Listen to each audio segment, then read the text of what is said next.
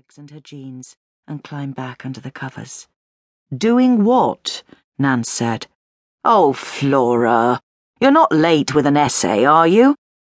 Are you in the hospital? Can I speak to him? He's sleeping. Flora, there are a couple of other things. Her sister sniffed and rustled as if wiping her nose, and then took a deep breath. He told me he saw Mum outside the bookshop in Hadley, wearing his old great coat, the one you used to dress up in, and that he followed her down to the breakwater boulders. Adrenaline rushed through Flora, like a wave surging out from her centre to her limbs, the ends of her fingers and up to her head. Mum! In Hadley! The scent of coconut came to her, inextricably linked with the colour of golden honey sweet and clean from amongst the thorns and dying flowers of gorse. He didn't, though, Nan said. He just thought he did. It's probably his age or the concussion. Yes, Flora whispered. The wind splattered rain at her, and she ducked back inside the bathroom, leaning towards the window to keep the phone signal strong. Flora, you still there? Nan said into her ear. Still here. Flora said. I'm coming to the hospital. I'll pack a bag and get the next train. No, don't do that. Dad's sleeping. I was hoping they might discharge him tonight, but it's too late for that now. It'll be tomorrow morning after someone from the mental health team has seen him.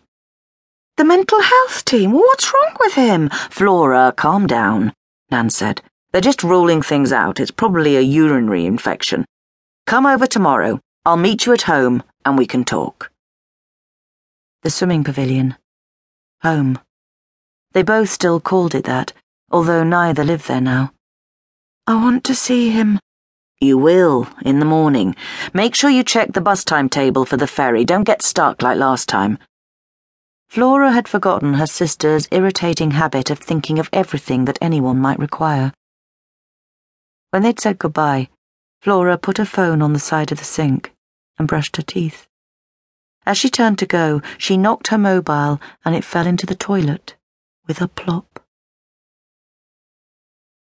The light was on in the main room kitchen, bedroom, and sitting room, but Richard, who must have got up, was now back under the covers with his eyes closed.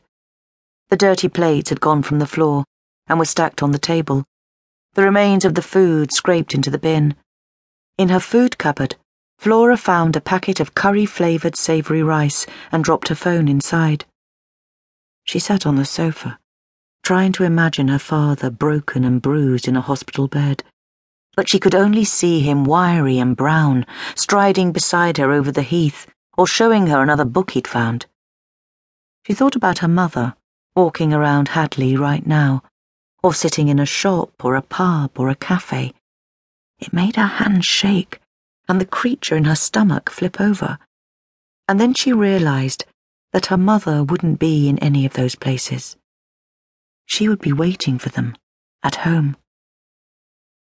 Flora watched Richard sleeping. There was no noise of wind or rain in the main room. The ceiling bulb shone full on his face, and he looked different without his glasses. Not just younger, but blanker, more unformed.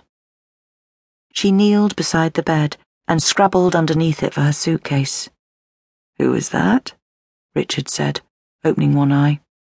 No one, Flora said, tugging at what she hoped was a handle. Why are you wearing that? Isn't that a tablecloth? You must be bloody freezing. Come back to bed. He lifted up the duvet to reveal his torso. Oh, she said.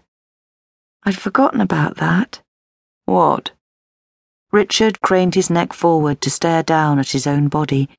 He clawed with his free hand on the shelf below the bedside table and brought up his glasses. When he put them on, he gasped in mock surprise. Between the brown hairs that covered his chest and flowed from his belly button was an anatomical drawing of his insides ribs, sternum, clavicle, and the start of his pelvis, the wrapped snake of his intestines all in indelible black felt tip. You have to come back to bed. He leaned over to pull her towards him. I don't have any arms or legs yet. You need to finish your drawing or I can't go back to work.